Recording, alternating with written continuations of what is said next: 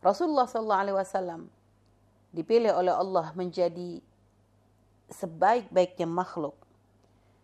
Dan beliau terlahir dari sebaik-baiknya ayah dan sebaik-baiknya ibu. Ini yang harus kita tanamkan terlebih dahulu.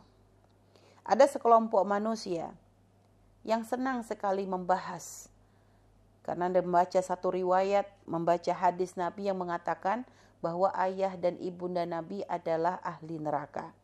Maka di sini kita ingin menegaskan bukan bagian kita untuk membahas hal tersebut. Dan seandainya memang riwayat misalnya seandainya riwayat itu adalah benar, tidak pantas bagi kita untuk membahas orang yang punya peran besar, orang yang punya jasa, manusia yang dipilih oleh Allah untuk menjadi orang tua bagi baginda Nabi Muhammad SAW, lalu kita bahas bahwa mereka adalah ahli neraka. Sangat kejam lisan kita kalau sampai seperti itu. Sehingga para akhwat yang dimuliakan Allah Subhanahu wa taala yang pertama kali harus kita tanamkan kita harus berhusnudzan. Allah telah memilih nabi kita dari keturunan yang terbaik. Keturunan Rasulullah ini adalah keturunan yang terbaik.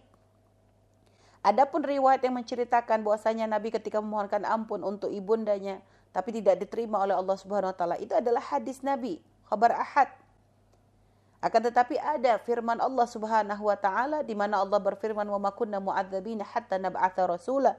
Sungguh kami tidak akan mengadab satu kaum sampai kami kirimkan utusan. Dan orang tua Nabi beliau hidup di masa fatrah. Artinya di masa ketika ada kekosongan dari mulai Nabi sebelumnya menuju kepada Nabi Muhammad Shallallahu Alaihi Wasallam. Dan ada agama yang memang diikuti oleh eh, orang-orang Quraisy saat itu adalah sisa-sisa dari agama Nabi Ibrahim. Itulah yang masih dianut termasuk oleh orang tua Rasulullah itu pun masih mengambil daripada apa yang pernah diajarkan oleh Nabi Ibrahim. Akan tapi kita harus tahu bahwasanya nabi-nabi yang terdahulu itu mereka itu berdakwah hanya pada masa tertentu dan untuk kaum tertentu, tidak untuk secara keseluruhan, tidak seperti nabi kita Nabi Muhammad wasallam. Sehingga ketika akhirnya dalam fatrah yang sangat panjang, apalagi dari masa Nabi Ibrahim sampai menuju kepada Nabi Muhammad, berapa abad itu? Berapa abad? Sehingga artinya memang sudah ada pergeseran-pergeseran. Ya itulah disebut masa fatrah dan tidak ada siksaan. Sebagaimana orang mukallaf. Termasuk syarat mukallaf adalah sampainya seruan dakwah kepada mereka.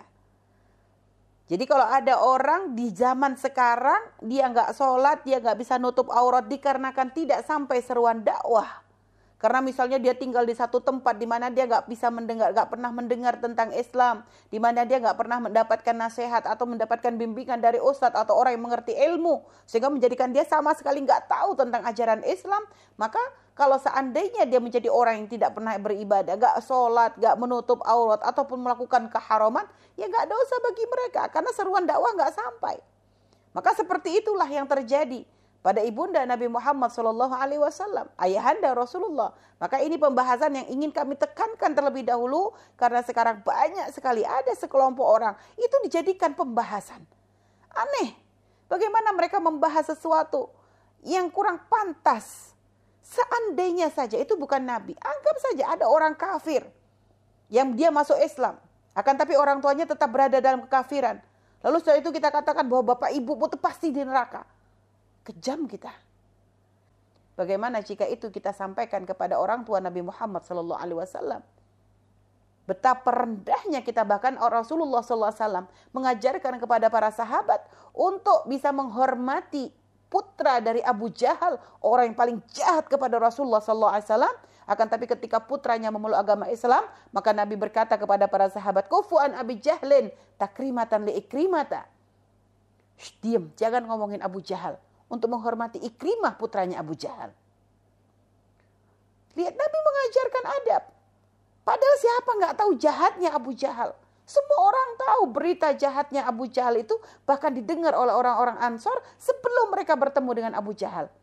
Tapi ternyata lihat Nabi menjaga hatinya Sayyidina Ikrimah. Lalu bagaimana sekarang ada orang tidak menjaga hatinya Rasulullah Sallallahu Alaihi Wasallam?